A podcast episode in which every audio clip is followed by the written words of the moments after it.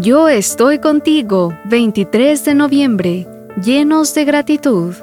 De la manera que recibieron a Cristo Jesús como Señor, vivan ahora en Él, arraigados y edificados en Él, confirmados en la fe que se les enseñó y llenos de gratitud.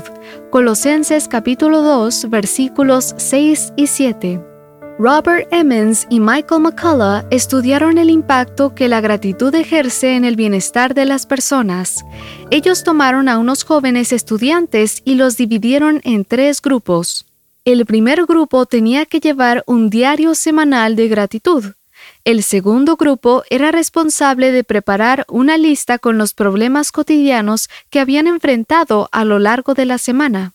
El tercer grupo se limitaba a describir cualquier cosa que les hubiera ocurrido.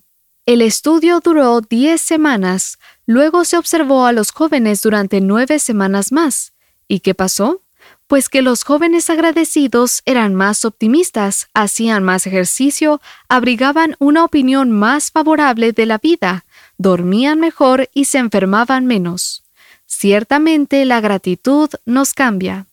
Varios estudios revelan que las personas que durante la semana anotan por lo menos cinco cosas por las cuales están agradecidas son más felices que aquellas que no lo hacen. También nosotros seríamos más felices aún si anotáramos cinco cosas y las anotáramos todos los días. Vamos a detenernos un momento y tratemos de responder esta pregunta.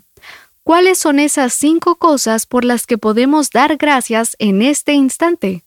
Yo estoy seguro de que ese simple ejercicio pondrá de manifiesto que tenemos muchas razones para vivir una vida llena de gratitud. Que hoy podamos aplicar a nuestras vidas las palabras de Pablo. De la manera que recibieron a Cristo Jesús como Señor, vivan ahora en Él, arraigados y edificados en Él, confirmados en la fe como se les enseñó y llenos de gratitud. La gratitud debe ser una parte esencial de nuestra vida en Cristo. Esa vida en Jesús no es una experiencia anual, una celebración que ocurre solo el cuarto jueves de noviembre. Es una experiencia que forma parte de nuestro diario vivir.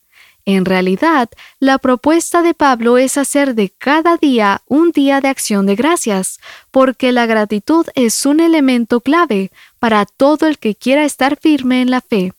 Ser agradecidos constituye una muestra fehaciente de que nuestra fe ha echado raíces profundas y por ello seguimos aferrados a Cristo. Como bien lo dijo Warren W. Wiersbe, un corazón agradecido es una señal de madurez cristiana.